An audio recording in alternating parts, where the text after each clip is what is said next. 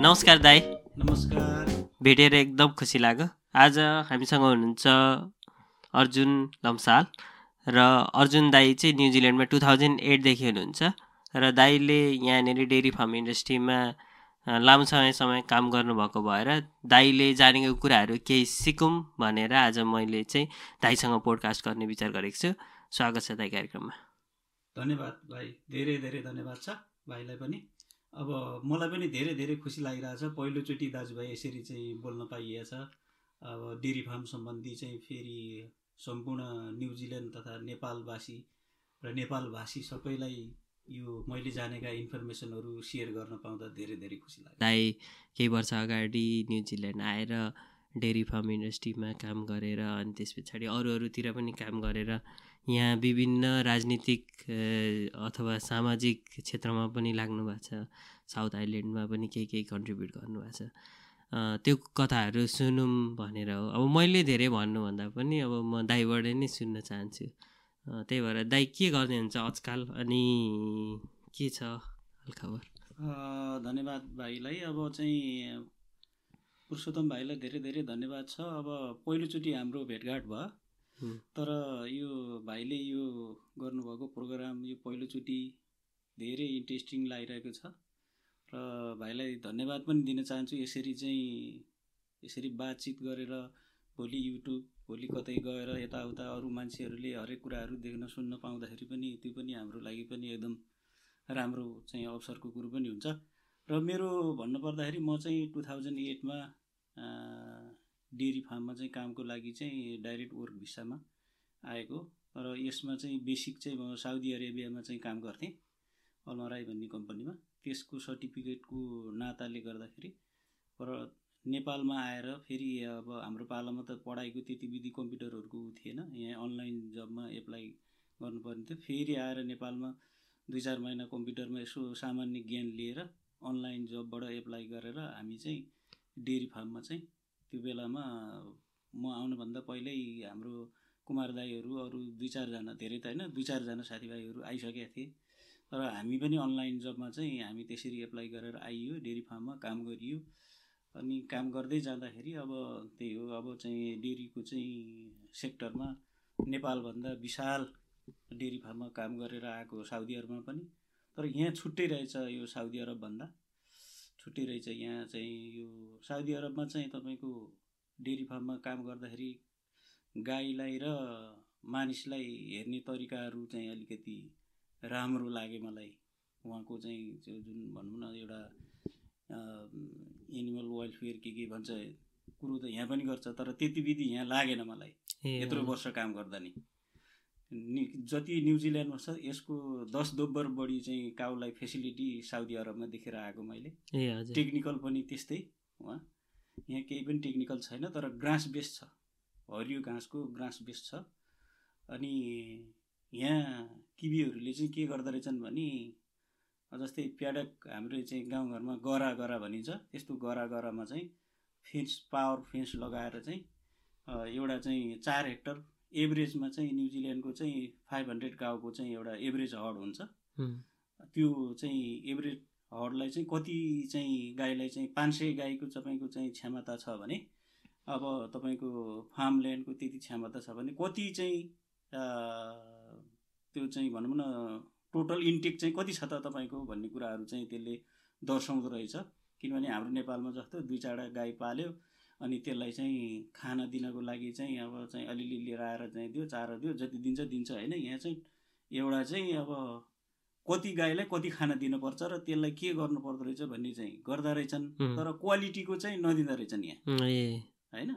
र साउदी अरबमा मैले देखेको चाहिँ तपाईँको विभिन्न भेराइटीको जस्तै यो कबासको दाना बदाम अनि त्यसपछि मकै अनि मकैको पनि फेरि पिठो गहुँ अनि तपाईँको चाहिँ के अरे माछाका सिद्रा मिसाएर अनि त्यसपछि त्यो घाँसको चाहिँ त्यो चाहिँ भर्खर पलाएको घाँस भनौँ न एक हिसाबले अब यो हेक्टरमा चाहिँ लगभग लगभग पच्चिस सय पर केजी चाहिँ पर हेक्टर चाहिँ आउने तरिकाको घाँस भएपछि त्यसलाई कट गरेर मुलायम बनाएर मिक्स गरेर चाहिँ उहाँ दिन्छ अब। यहाँ चाहिँ कोही कोही फार्मरले चाहिँ सप्लिमेन्ट्री भनेर चाहिँ अब यो काल्भिङ टाइममा चाहिँ प्यालेटहरू र अनि त्यसपछि मुलासेस अनि त्यसपछि ग्रेन बार्ली खुवाएको देखेँ एकदम टेन पर्सेन्टले मात्रै नाइन्टी पर्सेन्टले चाहिँ यहाँ घाँस बेस भन्ने प्याडकमा चाहिँ घाँस खानिदिने अनि त्यही घाँस काट्ने अनि त्यसपछि साइलेज र बाइलेज भन्ने हुन्छ। साइलेज बनाउने चाहिँ thirty five KG per hectare चाहिँ ऊ भएपछि अनि बाइलेज हे बनाउने भने चाहिँ त्योभन्दा ओभरको चाहिँ टेन पर्सेन्ट सिट हेड भएपछि चाहिँ बनाउने चलन भएर त्यसलाई पोको पार्ने विन्टरमा चाहिँ त्यसैलाई खुवाउने गरेर गर्दा रहेछन्। अब एनिवे कस्तो भयो भने अब हामी त यो आएपछि त टोटल्ली हामी जति काम गरेर आए पनि नयाँ ठाउँमा आएपछि नयाँ हुँदो रहेछ। एकदमै। अनि त्यहीँ आएर यहीको रुल अनुसारको काम गर्दै गइयो फेरि यहाँ आएर पनि लेभल थ्री फोर फाइभ सबै पढियो त्यही अनुसारको काम गरियो दुःख त्यही अनुसार गरियो। गर्दै लैजाँदाखेरि अब धेरै वर्ष त्यहाँ पनि काम गरियो। त्यो बस्ने अन्तरालमा धेरैजना साथीभाइहरूसँग चाहिँ भेटघाट भयो पछि बस्दै जाँदाखेरि जब पहिला हामी साउथ आइल्यान्डमा बस्दा आउँदाखेरि चाहिँ पाँच सातजना दाईहरू यो हाम्रो चाहिँ कुमार दाई कुमार दाईको बुवा अनि त्यसपछि दुई चारजना साथीभाइहरू भन्दा डेरी फार्महरू कोही थिएन। त्यसपछि एक दुई महिनापछि फेरि हामी सर्व भएर चाहिँ फार साउथमा बसियो। त्यसपछि त मान्छे भेटघाट भन्ने कुरो त कोही पनि थिएन। दिन प्रतिदिन बढ्दै गएपछि टु थाउजन्ड टेनबाट स्टुडेन्ट भाइ बहिनीहरू धेरै आउन थालेपछि कम्युनिटी पनि एकदम ग्रो भयो। अनि टु थाउजन्ड एट र नाइनमा हामीले सानो सानो घरहरूमा गरिन्थ्यो भने टेन इलेभेनबाट चाहिँ कम्युनिटीको प्रोग्राम पनि हाउसमा गर्न नसकिने अवस्था हुन थाल्यो। सय डेढ सय दुई सय हुन थाल्यो फार साउथमा पनि। अनि उहाँहरूको बालबच्चा फ्यामिली सबै हुन थाल्यो त्यहाँ मान्छे धेरै भएपछि हामीले कम्युनिटी खोलियो। तर दर्ता गर्न सकिएको थिएन। दर्ता गर्न सकिएको थिएन। अब त्यति दर्ता गर्न पनि कुनै बेला साथीभाइको मिलिमत नहुने कुनै बेला के हुने गर्दा सकिएको थिएन। आजभन्दा चार पाँच वर्ष पहिला दर्ता गरिएर त्यहाँ कम्युनिटीमा पनि एउटा राम्रै काम गरिएर साथीभाइहरूलाई एकजुट गरेर सबै रमाइलो गर्दै बसिरहेको थियो अहिले चाहिँ अब भन्नुपर्दा अब दुःखको कुरो नि भन्नुपर्छ त्यसलाई छोडेर अहिले म चाहिँ फेरि यहाँ चाहिँ किबी फुडमा चाहिँ अब कुमार दाई पनि यहाँ पहिल्यैदेखिबाट काम गरिरहनु भएको। उहाँ डेरी हुँदा नि चिन्जान्थ्यो हजुर अनि यसलाई चाहिँ फेरि अ, उल्टै फेर्दाखेरि चाहिँ केही राम्रो होला त भन्ने हिसाबमा चाहिँ म यता काम गर्न एकदमै नि दाइ नयाँ कुरा सिक्नु नयाँ कुरा प्रयास गर्नु त छँदै राम्रै कुरा हो नि। तपाईँले एउटा डेरी फार्म गरिसक्नुभयो त्यहाँबाट सिक्नुभयो एउटा मात्रै देशको होइन दुईवटा देशको ज्ञान लिइसक्नुभयो। नयाँ कुरा सिक्नु त एकदम राम्रो नै हो। अनि अघिको कुरा गर्दाखेरि नि दाइ तपाईँ सुरुमा चाहिँ अल्मराईमा साउदीमा काम गरेँ भन्नुभयो अनि त्यसपछि न्युजिल्यान्ड आएँ भन्नुभयो। न्युजिल्यान्डमा आउन चाहिँ के थियो? न्यु नेपालबाट डेरी फार्ममा भनेर भिजा एप्लाई गर्ने एजेन्टहरू हुन्थे कि? अथवा यहाँबाट कसैले भिजा पठाइदिनु पर्थ्यो कि? के हुन्थ्यो त्यति बेलाको सिस्टम? यो मैले चाहिँ सुन्न आएको चाहिँ अब मलाई त्यति विधि ज्ञान चाहिँ छैन। सुन्ने आएको चाहिँ हाम्रो कुमार दाईहरू भन्दा पहिला हो कि दाईहरू हो दुई चारजना हाम्रो दाईहरू चाहिँ एजेन्टबाट आएको अरे। जस्तै कुमार दाई नै होइन होला अरू अरू यो बालकुमार गोलेहरू। अँ, तपाईँहरू नि एजेन्टबाट। मैले आएको अरे एजेन्सीबाट आएको अरे भन्ने सुनेको छु। चार पाँचजना पाँच छजना कति हुनुहुन्छ? तर म लगायत हामी आएको एकैचोटि चाहिँ तिनजना आएको थियौँ म महाविन्द्र राई कृष्ण ढकाल भन्ने साथी टु थाउजन्ड एटमा एउटै भिसा अफिसरबाट भिसा लाएर आएको थियौँ उहाँहरू चाहिँ साउदीबाटै एप्लाई गरेर आउनु भएको रहेछ। म चाहिँ साउदीबाट काम छोडेर घर गएर बस्छु भनेर बसेर फेरि अनि आएर कम्प्युटर सम्प्युटर अलिअलि यसो पढेर अनलाइन जबबाट यो न्युजिल्यान्डमा चाहिँ कस्तो रहेछ भने अनलाइन जब चाहिँ पहिल्यैबाट छोडे रहेछ।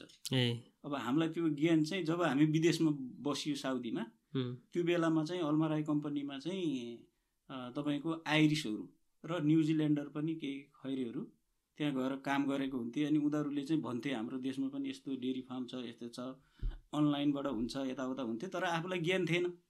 फेरि त्यो पढेर जानी नजानी यहाँ एउटा चाहिँ यो रिक्रुटिङ एजेन्सी भन्छ कि के भन्छ यस्तो एजेन्सीहरू छ यहाँ डेरीको मान्छे लिएर आउने। हजुर। यो एजेन्सी यो चाहिँ फ्रेन्च इन्टरनेसनल भन्ने एउटा एजेन्सी चाहिँ त्यो हामीलाई त्यहाँ भेटाएको थियौँ। फिलिपिनोहरू हामीहरूभन्दा अब्बल हुने। त्यो फिलिपिनबाट अनि त्यसपछि आइरिसको मान्छेहरू अनि यो यहाँको यो खैरीहरू यही न्युजिल्यान्डर पनि थोरै मात्रामा दुई चारजना थिए हामीसँग काम गर्ने। यिनीहरूबाट चाहिँ हामीले सिकेर अनि त्यो चाहिँ अनलाइनबाट चाहिँ जब मिल्छ अरे भन्ने थाहा पाएपछि अनि त्यो कम्प्युटरमा अलिअलि ज्ञान लिएर अनलाइन जबबाट चाहिँ लगभग त्यो बेलामा पनि एघार सय डलर। एघार सय डलर चाहिँ अनलाइनमै पठाइदिएर चिन्नु जानु छैन केही छैन। अनि उसले इन्टरभ्यू लियो। त्यो बेलामा हाम्रो स्क्याबी नै चलेको थिएन। पछि पछिको नाइन टेनतिर चल्यो। हामी स्क्याबी पनि चलेको थिएन। हामीले चाहिँ भाइ के अरे यो के भन्छ याहु होला याहु। याहु। नि हटमेल। एमएसएन याहु त्यो अँ, हो। त्योबाट चाहिँ कलिङ एक फेर त्यसमा लियो अनि एक फेर डाइरेक्ट मोबाइलमा उनीहरूले नै नेपालको पैसा चाहिँ पाँच हजार सात हजार एकैचोटि यसरी हालेर बस अनि यति मिनटसम्म तँसँग गफ गर्नुपर्छ भनेर म्यासेज पठाउँथ्यो। अनि हामीले चाहिँ त्यही अनुसारको चाहिँ दुईचोटिसम्म त्यसरी इन्टरभ्यू दिएर अनि त ल म सेटिस्फाई भएँ भनेर उनीहरूले जब अफर दिएर अनि एप्लाई गरेर त्यसरी चाहिँ आइयो। पछि पनि कति लगभग जब अब हामी आइयो दुई चारजना त्यो डेरी फार्मबाट त्यसपछि आउने लर्को एकदम बढ्यो। किनभने अहिले मैले कम्युनिटीको कुरो जोडेको के हो भने जो मान्छेले अलिकति कम्युनिटीलाई बढाउन खोज्छ त्यो मान्छेले इन्फर्मेसन पनि दिँदो रहेछ। दिन्छ दिन्छ मैले। जब हामी दुई तिनजना साथीभाइ आयो हामीले एकदम फ्लो गरिदियो क्या। यसरी हुनुहुँदो रहेछ यो एड्रेस रहेछ यस्तो ठाउँमा यसरी चाहिँ यसरी एप्लाई गर्नुपर्छ भन्दा भन्दै अहिले हामी एउटै डेरी फार्ममा काम गर्ने साथीभाइहरू लगभग सत्तरी असीजना भन्दा ओभर छन्। एउटै डेरी फार्ममा हो काम गर्ने अहिले फ्यामिली सहित उम्, सबैजना चाहिँ यहाँको चाहिँ ऊ भएर बसेर दुःख सुख। यहाँ राम्रो तरिकाले चाहिँ काम भइरहेछ। राम्रो छ त्यो। होइन त्यो त एकदम राम्रो नि दाइ इन्फर्मेसन फ्लो गर्नु सबैलाई जानेको कुरा सुनाउनु होइन। मेबी आज हामीले कुरा गरेको कुराले पनि कसैले केही सुनेर सिकोस् हामी पनि त्यही चाहन्छौँ। त्यही त त्यही त। अनि दाइ त्यसरी आउँदाखेरि अहिले पनि यदि एक्सपिरियन्स हुनु डेरी फार्ममा एउटा प्रपर एक्सपिरियन्स हुनु हो भने वर्क भिजामा आउन मिल्छ नि होइन मिल्छ बकैदा मिल्छ। अहिले त तपाईँको नेपालको डेरी फार्मको एक्सपिरियन्सले नि मिल्छ। ए। पहिला पहिला पत्याउँदैन थियो त्यति विधि छैन होला भनेर यताउता। अब अहिले त तपाईँको नेपालमा पनि आधुनिक तरिकाले मिल्किङ गर्ने सिस्टम तपाईँको के भन्छ काभ्रे जिल्लामा चितवन जिल्लामा गोर्खा जिल्लामा अनि तपाईँको यो पूर्वमा त्यति विधि म घुमेको छैन पूर्वमा पनि म्यासिभ भइसकेको छ। यो इन्डियाबाट चाहिँ मिल्किङ गर्ने चाहिँ मेसिन लिएर आएर भ्याकुम। सिस्टममा चाहिँ मिल्किङ गर्ने त्यो त्यो सिस्टम लिएर आएर अहिले पाँच सयसम्म गाईको चाहिँ हड भइसकेको छ एउटा गाईलाई चाहिँ यहाँ जस्तै रेडियो बजाएर चाहिँ रेडियो सुनाएर अनि त्यसपछि चाहिँ खाना खाना दिएर अनि। त्यसपछि गाई चाहिँ त्यही रेडियोको धुनमा त्यस्तो गर्ने सिस्टम पनि मैले चाहिँ यहाँ देखेको थिएँ राम्रो हुँदै। गइरहेछ नेपालमा पनि अहिले भनेपछि एक्सपिरियन्स भएको मान्छे आउन। चाह्यो भने एकदम अपर्च्युनिटी छ मजाले। नेपालमा मजाले मिल्छ तपाईँको चाहिँ उहाँको एक्सपिरियन्स काउ सम्बन्धी तपाईँको एनिमल हेल्थ सम्बन्धी मिल्किङ सम्बन्धी सबै तपाईँको एआई गर्नदेखिबाट लिएर ट्रिमिङ गर्नदेखिबाट लिएर अब चाहिँ जनरल हेल्थ भनौँ न। अरू त यहाँ न्युजिल्यान्डमा त्यस्तो विधि दिँदो रहेनछ जति पनि काम गर्न जाने पनि यहाँ भेट बोलाउने नै भन्दो रहेछ होइन? तर तपाईँले गाईलाई अब चाहिँ अब जस्तै डाउन भयो त्यसलाई कसरी उठाउने? जस्तै तपाईँको चाहिँ मिल फिभर भयो भने तपाईँले के गर्ने मस्टाइटिस भयो भने के गर्ने ल्याम्प भयो भने के गर्ने यति जनरल दुई चारवटा कुराहरू जान्ने। तर ट्र्याक्टर र मोटर बाइक चाहिँ अनिवार्य तपाईँ चलाउन जान्ने जानु चाहिँ। हुनुपर्छ। यो इन्टरभ्यूमा सोध्छ। यति भयो भने भिसा मजाले लाग्छ। ए ए त्यही त कतिजनालाई चाहिँ इन्ट्रेस्ट पनि होला अब थाहा पनि हुँदैन होइन?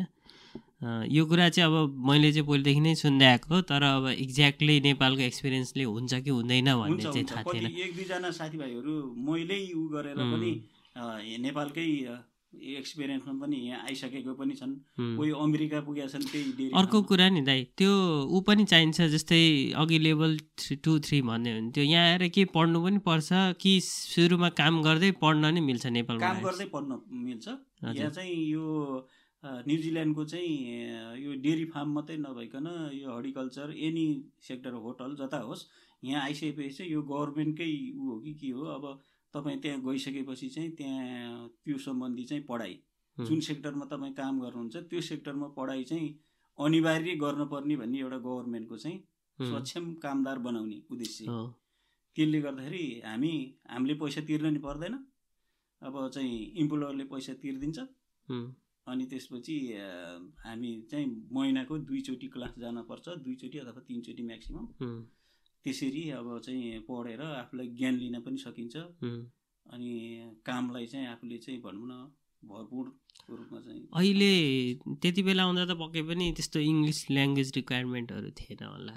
अहिले पनि त्यस्तै छ कि केही इङ्ग्लिस ल्याङ्ग्वेज रिक्वायरमेन्ट चाहिन्छ अहिले आउनलाई वर्क भिजामा डेरी फार्ममा? यस्तो छ अब रिक्वायरमेन्ट इङ्ग्लिस रिक्वायरमेन्ट छैन भनेर त त्यतिखेर पनि भन्न सकिँदैन थियो। किनभने टेस्ट इङ्ग्लिस टेस्टको आइएस गर्न नपर्ने मात्रै हो। तपाईँको बोलेर इन्टरभ्यू दुई दुईचोटि ती तिनचोटि लिन्थ्यो साधारण त्यस्तो विधि अब मजाले प्रोफेसनल मान्छेले जस्तो त गर्ने होइन। तपाईँ जुन सेक्टरमा आफू काम गर्नुहुन्छ त्यो सेक्टरमा चाहिँ आफूले चाहिँ राम्रो पर्फर्मेन्स दिन सक्नु एटलिस्ट टेक्निकल वर्डहरू जान्नु पऱ्यो? मजाले। तपाईँ जुन सेक्टरमा काम गर्छ तपाईँको त्यो सेक्टरको यस्तो यस्तो चाहिँ हो म यसरी काम गर्छु भन्न चाहिँ सक्नु पऱ्यो त्यति चाहिँ भयो भने साथीभाइहरू त्यही भएर हामी पनि त्यो बेलामा धेरै पढेको होइन। एसएलसी जबमा चाहिँ पढेको मान्छे। भनेपछि इन्टरभ्यू चाहिँ हुन्छ तर आइएल्सहरू चाहिँ दिनु पर्दैन। अहिले पनि त्यस्तै छ? अँ, अहिले नि त्यही हो। ए त्यो त त्यो त राम्रो हो नि। अब जो चाहिँ एउटा जेन्युनली सक्षम छ जोसँग स्किल छ अनि उसले चाहिँ इङ्ग्लिस अब इन्टरभ्यू प्र्याक्टिस गर्यो भने त आउन सक्ने रहेछ। सकिन्छ सकिन्छ। अब मान्छे हो यो चाहिँ कस्तो भने ल्याङ्ग्वेज। हामीलाई एउटा पढाउँदाखेरि एउटा गुरुले के भन्नुहुन्थ्यो भने ल्याङ्ग्वेजको सिङ्कान हुँदैन। बुझ्नु भएन ल्याङ्ग्वेजको सिङ्कान हुँदैन तपाईँले चाहिँ बुझाउन सक्नु पऱ्यो हजुर। होइन? तपाईँले चाहिँ तपाईँ र म भिन्नै भाषाको मान्छे भए पनि तपाईँले मलाई बुझाउन सक्नुभयो भने इनफ पऱ्यो क्या। ल्याङ्ग्वेज भनेको त्यो हो। त्यही भएर जान्दैन भन्ने त नपढेको मान्छेले जान्दछ पढेको मान्छेले जान्दैन भन्ने कुरै होइन। होइन नि। त्यो तपाईँ घुलन मिलन भइसकेपछि तपाईँको म अहिले यो विदेश हिँडेको बिस बिसौँ वर्ष पार गऱ्यो। लगभग मलाई अरेबियन ल्याङ्ग्वेज भन्नुहुन्छ भने त नाइन्टी पर्सेन्ट अहिले पनि आउँछ। अहिले मैले चाहिँ सेतो लुगा लाएर बुर्खा लाएर यहाँ बोल्यो भने तपाईँ यो अरबी नै आएछ भन्नुहुन्छ म त्यही बोल्नु सक्छु अब हिन्दी हामीलाई त्यसै आइहाल्छ। लगभग पाँच दस पर्सेन्ट के अरे फिलिपिनो आउँछ। होइन? अब इङ्ग्लिस अब चाहिँ हन्ड्रेडमा हन्ड्रेड नभनौँ अब असी नाइन्टी पर्सेन्ट त। इङ्ग्लिस पनि अब गरिन्छ। आइहाल्छ नि हाम्रै देशको मातृभाषा कति छ? होइन? तपाईँको गुरुङ भाषा छ तामाङ भाषा छ हामीलाई त्यही भाषाहरू पनि कति आउँछ कोही बेला मगर राई लिम्बूका भाषा छन्। होइन? त्यो भाषा भन्ने कुरो त्यही भएर सक्दैन भन्न चाहिँ म सक्दिनँ। मान्छेले चाहिँ कति इन्ट्रेस्ट लिन्छ। त्यो भर त्यसमा भर पर्छ जस्तो लाग्छ मलाई। दाइ अनि एउटा अब हामी त भर्खर भर्खर आएको न्युजिल्यान्ड चार वर्ष जति पाँच वर्ष जति मात्रै भयो। अब हामी आउँदाखेरि त धेरै कुरा इन्फर्मेसन आइसकेको थियो। अब इन्टरनेटमा सबै कुरा पनि पाइन्थ्यो खोज्दाखेरि। दाईहरू धेरै सिनियर दाईहरू पनि हुनुहुन्थ्यो गाइड गर्ने इन्फर्मेसन दिने। तर हामीले सुनेको कहानी चाहिँ कस्तो छ भने डेरी फार्म इन्डस्ट्रीमा काम गर्न चाहिँ गाह्रो छ धेरै दुःख छ भनेर भन्छन् होइन? अब पक्कै पनि हार्डवर्क भनेकै त्यही हो गाह्रो हुन्छ दुःख हुन्छ। ओभरअलमा दाइको एक्सपिरियन्स कस्तो छ त? काम कतिको गाह्रो छ? नेपालबाट कोही आउँदैछ भने तिनीहरूले के एक्सपेक्टेसन गर्नुपर्छ? वेदर न्युजिल्यान्ड एकदम चिसो छ नेपालको कम्पेरिजनमा त्यही भएर त्यो ओभरअलमा चाहिँ के छ दाइको एक्सपिरियन्स काम काम। गराएको हिसाबमा। धन्यवाद छ भाइलाई फेरि पनि। के अरे मैले भन्न पर्दाखेरि चाहिँ हामी मानवलाई जसो गरे पनि हामी सक्ने रहेछौँ। तपाईँको आफ्नो मनोबल कति छ भन्नेमा भर पर्छ। जब कामको लागि तपाईँलाई चाहिँ डेरी फार्म हार्ड होइन कि? तपाईँलाई अर्काको काम अथवा अरू कि कुनै काम पनि एउटा ड्युटी भनेपछि टेन आवर ड्युटी तपाईँलाई गएर सिओ सिओ उठाउँदै एउटा त्यहाँबाट उठाउँदै अर्कोमा हाल अर्कोमा हाल भन्यो भने त्यही पनि झ्याउ लाग्छ तपाईँलाई। ड्युटी यो हाम्रो मानव स्वभावै यस्तो छ। डेरी फार्म हार्ड भनेर त म त भन्दै भन्दिनँ। त्यसो भन्दै गर्दा तपाईँले किन छोडेर आइस त पनि भन्नु होला मैले बिसौँ वर्ष त काम गरिसकेँ त्यहाँ हुँ, हुँ, भनौँ भने त एउटा रिटायरै हुने बेला पनि भयो। तर डेरी फार्म सजिलो पनि होइन सजिलो पनि होइन। मैले भनिनँ काम अब सियो उठाउन पनि गाह्रै पर्छ। डेरी फार्म काम के सजिलो छ र अब उमेर छौन्जेलको लागि सजिलो छैन अलिक बुढो हुँदै गइसकेपछि चाहिँ अलिकति बिहान चार साढे चार बजे चाहिँ उठ्नुपर्ने भन्ने कुरोले गर्दाखेरि चाहिँ असजिलो छ भन्ने कुरा गरेको मान्छेले। अब तपाईँलाई त मैले सुनेअनुसार त जति मान्छे बिहान छिटो उठ्यो उति राम्रो पनि भन्ने चलन पनि छ। हो नि। अनि फेरि हाम्रो चाहिँ हाम्रो नेपालमा अलिकति जे जस्तो जे भए पनि अलिकति हिन्दूहरूको बढी बाहुल्य भएको धेरै भएर के पनि छ भने बिहान उठेर गाई देख्यो भने राम्रो हुन्छ पनि भन्ने एउटा चाहिँ ऊ चाहिँ ऊ पनि छ होइन। त्यो राम्रो हो काम। काम सब राम्रो छ तपाईँको चाहिँ तलब राम्रो छ त्यहाँ। घर भाडा फ्री दिन्छ त्यो तिर्न पर्दैन। घर फ्रीमा दिन्छ ट्याक्स मात्रै तिर्ने हो जम्मा।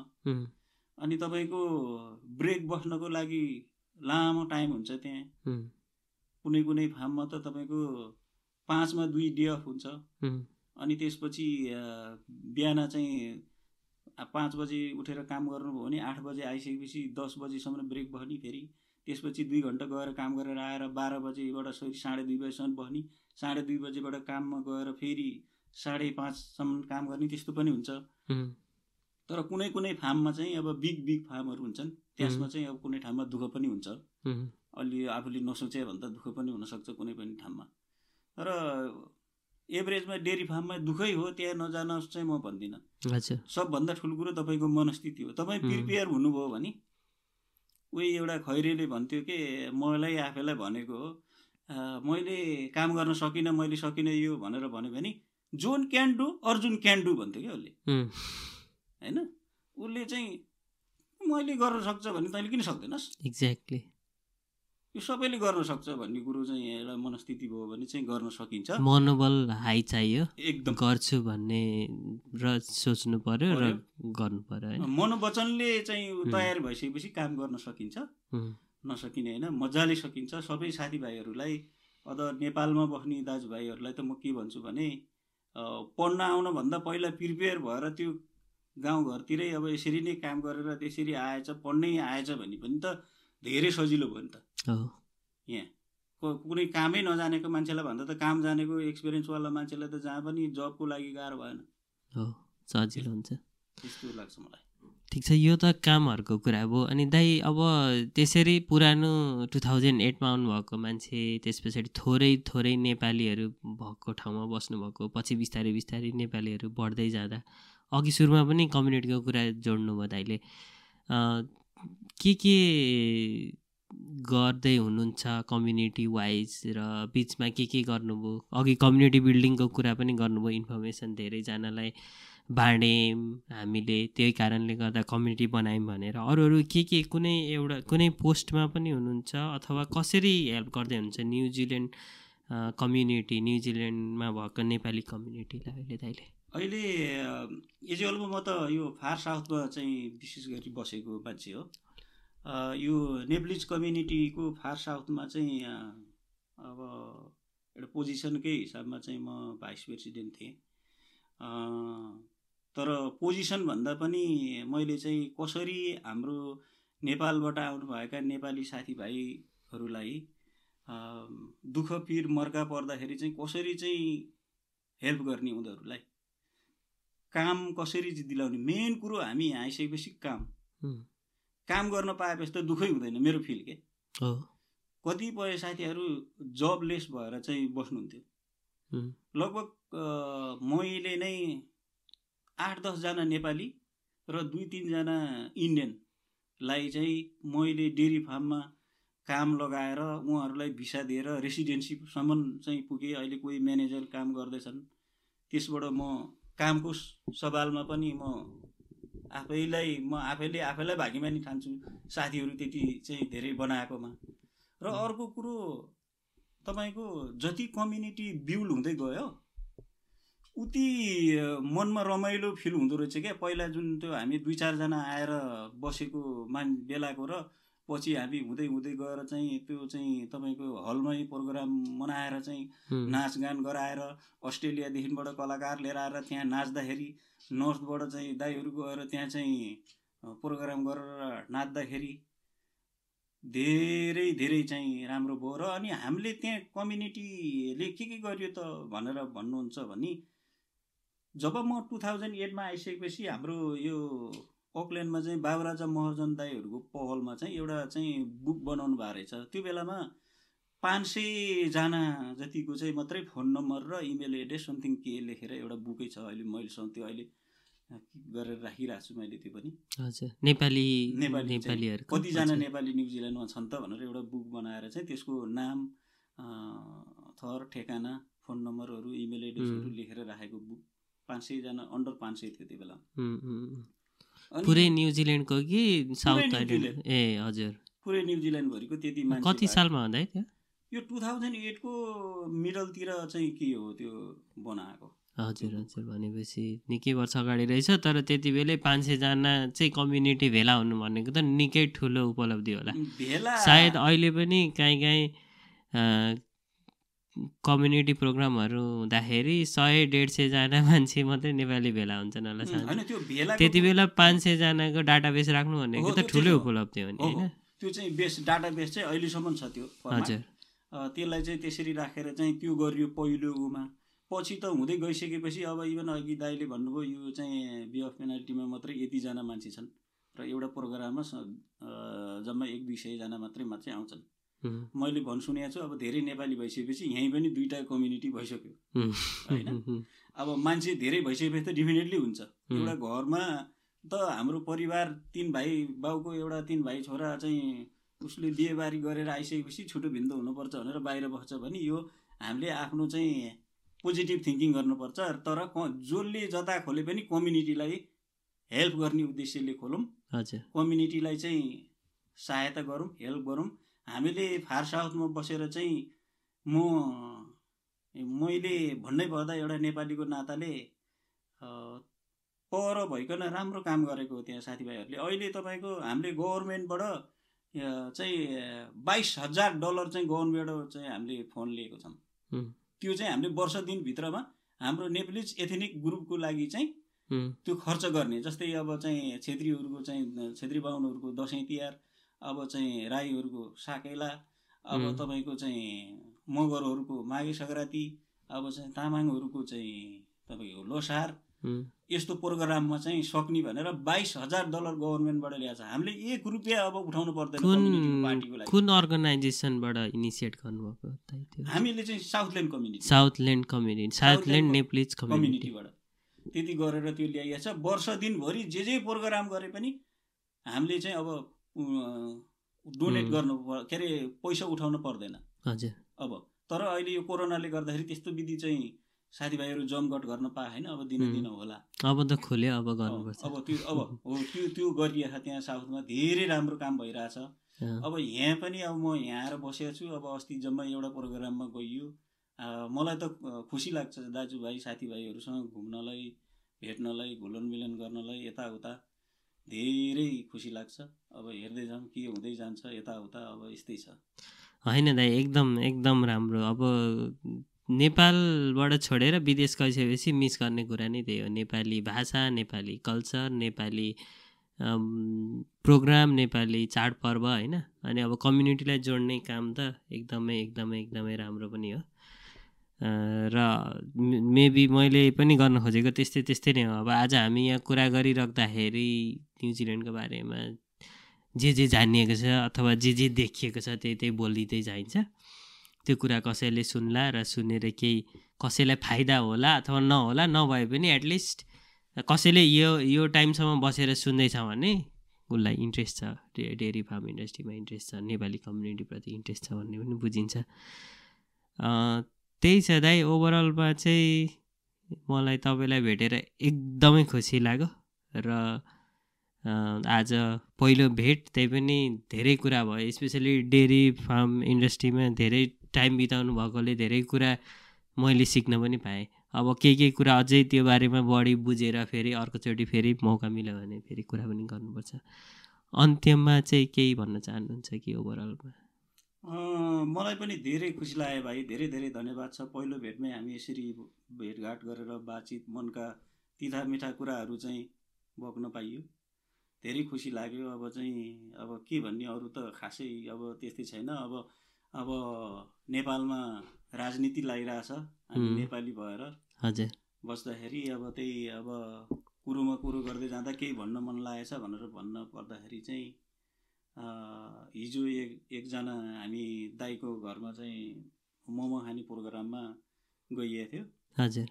अनि उहाँको घरमा एकजना भाइ पनि आउनुभएको थियो। उहाँले भन्नुहुन्थ्यो विदेशमा बसेर के राजनीति गर्ने वा राजनीति गर्नको लागि त नेपालमै गएर चाहिँ बस्दा हुन्छ यताउता भन्ने कुराहरू गर्नुभएको थियो। अब। हामी कम्युनिटीलाई मन पराउने मान्छे आफ्नो मनमा चाहिँ जे जे छ त्यति कुरा गर्छन् भने चुप लाएर बसियो। तर के हो भने संसारभरि मैले चाहिँ मेरो आफ्नो चाहिँ नलेजले भेटेसम्म संसारभरि जति पनि मानव छ नि जिउँदो मान्छे त्यो मान्छेले राजनीति नगरेको मान्छे हुँदैन जस्तो लाग्छ मेरो सोचाइमा। हजुर। यदि ऊ जिउँदो छ भने कुनै न कुनैलाई सपोर्ट गरेकै हुन्छ क्या। म। गर त्यो चाहिँ मेरो विचार है आफ्नो। मान्छे त्यत्तिकै म तपाईँ इभन न्युजिल्यान्डर यहाँ भयो त्यसले त भोट हाल्न त गएको हुन्छ नि। विभिन्न पार्टीलाई। उसले चाहिँ के भन्यो भने नेपालको राजनीतिक नगरौँ नेपालको राजनीति यहाँ बसेर नगरौँ भन्यो। अनि मैले के भनेँ त्यहीँ उसलाई चाहिँ नभनिकन होइन भाइ अब यस्तै हो अब चाहिँ हाम्रो नेपालमा चाहिँ हामी पुरानो मान्छेहरूलाई त पहिल्यैदेखिबाट मोलजलै त्यही छ। उता मास्टर सङ्गठन भनेको छ शिक्षक सङ्गठन भनेको छ के के भनेको छ। उता चाहिँ के अरे विभिन्न चाहिँ कलाकारको पनि सङ्गठन भनेको छ। अब सङ्घ र सङ्गठन नभए त नेपालै छैन। छैन। विभिन्न पार्टीका विभिन्न चाहिँ उसका सबै छ। त्यही कारणले गर्दा हामी विदेशमा जाँदाखेरि पनि यस्तो भयो तर नेपालमा जस्तो हामीले यहाँ काम गरेर हामी चाहिँ झन्डा बोकेर चाहिँ जिन्दाबाद र मुर्दाबाद त भनेर हिँडे हिँडेन त यहाँ। तपाईँको अझ नेपालमा भन्दा राजनीति त यहाँ बसेर राम्रो गरेछ मान्छेले भनौँ न। त्यो चाहिँ एउटा चाहिँ कुरो उम्, तपाईँ यहाँ हामीले झन्डा बोकेर कसलाई काटमार गरेर हिँडेको छैन आफ्नो मनमा भएको कुराहरू साथीभाइहरू चाहिँ एउटा चाहिँ ग्यादरिङ बन्न गए अहिले त अनलाइन मिटिङ हुन्छ जस्तो गफ गरिएछ। अब हेल्प गर्न मन लाग्यो हेल्प गरिन्छ साथीभाइहरूलाई होइन? आफ्नो मनमा भएको पार्टीलाई वेबर जो छ आफ आफ्नो त्यो मनलाई हेल्प गर्न सकेदेखि गरिएछ होइन? कतै केही जानु परे होइन? सजिलो छ नि। सजिलो छ। तपाईँको हामीले म चाहिँ अब विशेष गरी यो कुरोमा कुरो आएर चाहिँ मैले कुरो गर्नुपर्दा म चाहिँ चाहिँ यो स्कुल पढ्दादेखि नै अनुरा सोबीको चाहिँ एउटा सङ्गठनमा भएको मान्छे हजुर हजुर। होइन? अनि स्कुल जीवनदेखिबाट सङ्गठनमा भएको मान्छेले गर्दाखेरि यहाँ आएर पनि हामी चाहिँ सङ्गठनमा उ भएर म यो चाहिँ न्युजिल्यान्ड वाइडको चाहिँ उमा पनि म चाहिँ भाइस प्रेसिडेन्ट छु अहिले। हजुर। अहिले पनि। हजुर। अनि हामीले यहाँ बसेर एउटा आफ्नो मनमा त एउटा राजनीतिक ऊ छँदैछ। हामीले यहाँ बसेर किन गर्न सकिँदैन चाहना हुने? मजाले सकिन्छ। तपाईँको कोरोना लागेर नेपालमा त्यत्रो मान्छे चाहिँ कति मरे कति के भए हाम्रो देशमा चाहिँ कति राम्रो चाहिँ देश हराभरा छ भनेर चाहिँ भनिन्थ्यो के भनिन्थ्यो उपचार गर्ने बेलामा चाहिँ जब कोरोना लाग्यो त्यति राम्रो चाहिँ मान्छेहरूले चाहिँ कति राम्रो भनेर चाहिँ युवा नेता भनेर चाहिँ भनिने गगन थापा चाहिँ स्वास्थ्य मन्त्री थिए। होइन?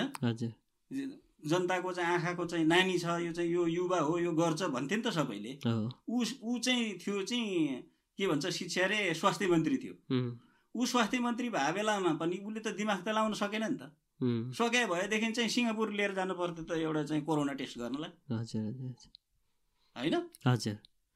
चाहिँ त्यो त सकेन नि फलप त खाइसक्यो। हो। त्यही भएर हामी यहाँ बसेर पनि विदेशमा बसेको हाम्रो चाहिँ सङ्गठनले अहिले चाहिँ जुन भन्नुपर्दा चाहिँ नेकपा एमालेको चाहिँ सङ्गठन त्यसले हामीले चाहिँ तपाईँले अहिले चाहिँ हेर्दा पनि हुन्छ वेबमा बसेर यताउता हामीले पोखरामा ग्यास प्लान्ट खोलेछौँ। ए हजुर।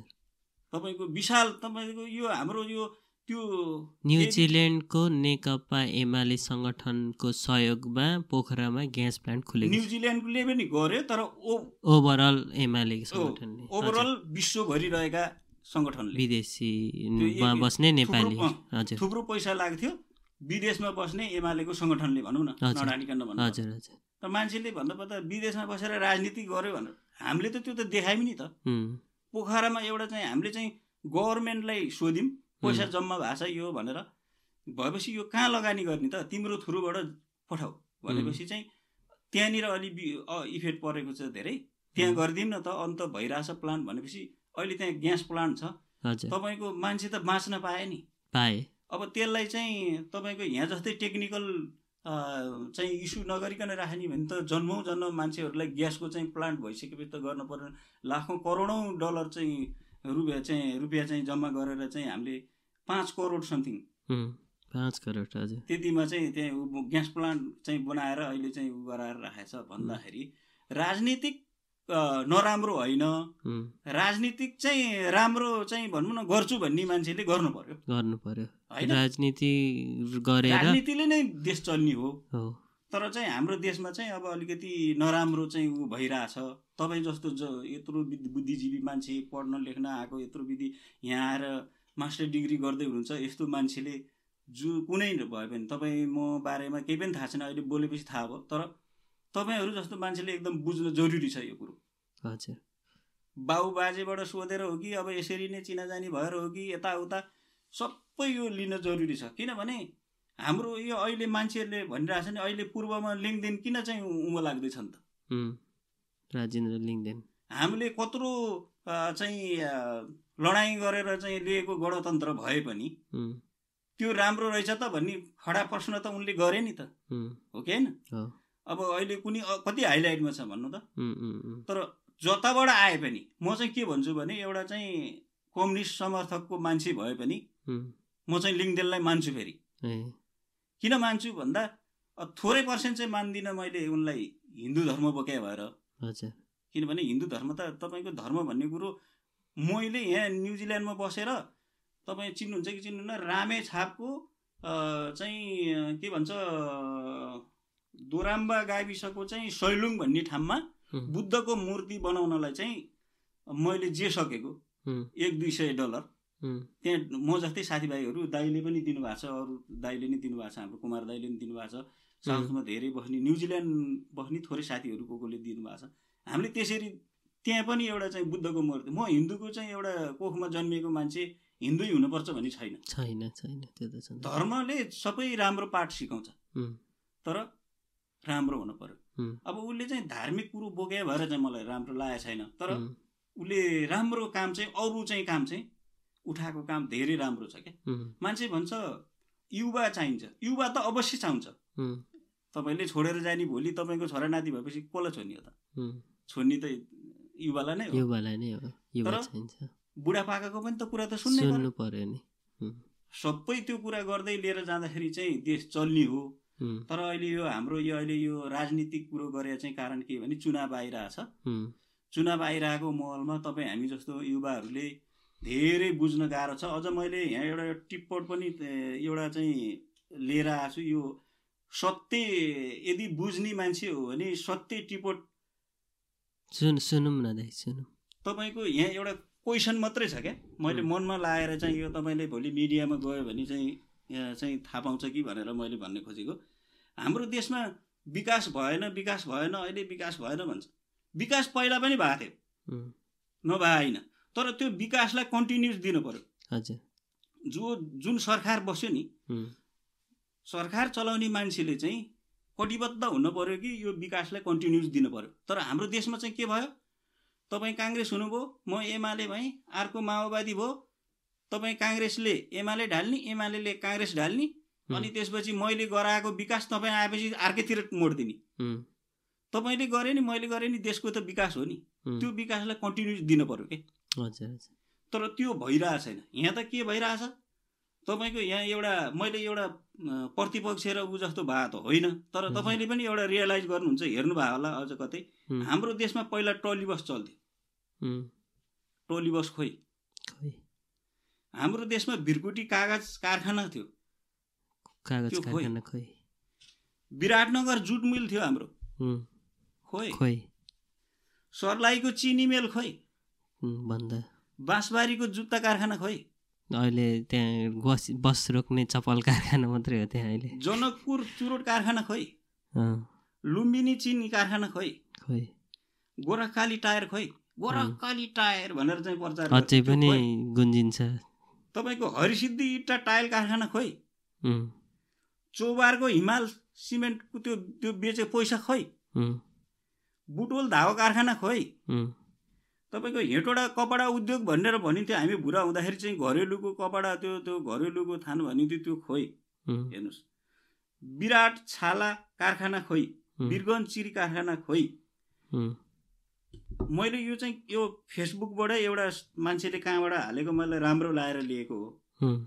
यत्रो विधि कारखानाहरू कसको पालामा बेचियो कसले चाहिँ सरकार गरेको थियो धेरै एकदम हामीले बुझ्न जरुरी छ क्या। तपाईँ. हामी जस्तो पढे लेखेको मानिसले विशेष गरी हामी विदेशमा आएर दुःख गरिरहेछौँ नि जुनले।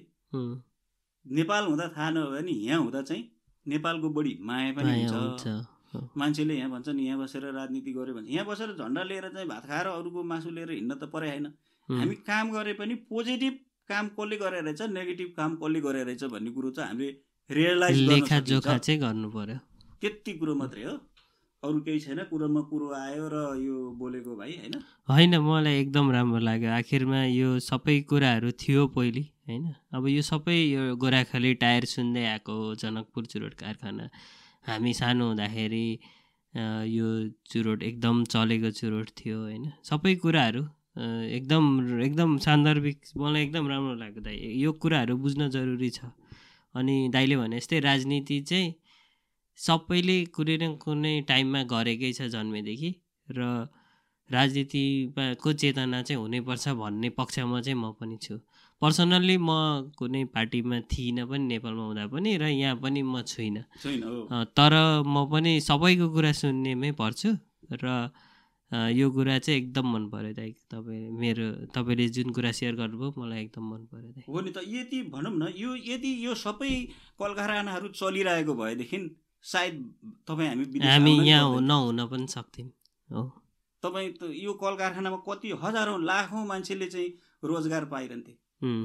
तपाईँको भनौँ न अब पार्टीगतै कुरा गर्दाखेरि चाहिँ विश्वेश्वर प्रसाद कोइरालाको पालामा चाहिँ भएको जुट मेललाई त्यो उनले चाहिँ त्यो बेलामा चाहिँ काम गरेको त्यो जुट मेलको चाहिँ त्यही बेलामा चाहिँ आन्दोलन भयो।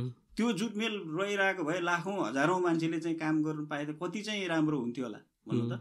एनिवे हामीले चाहिँ यो समष्टिगत रूपमा चाहिँ धेरै उ भयो। हामीले बुझ्न धेरै जरुरी छ यस्तो कुराहरू।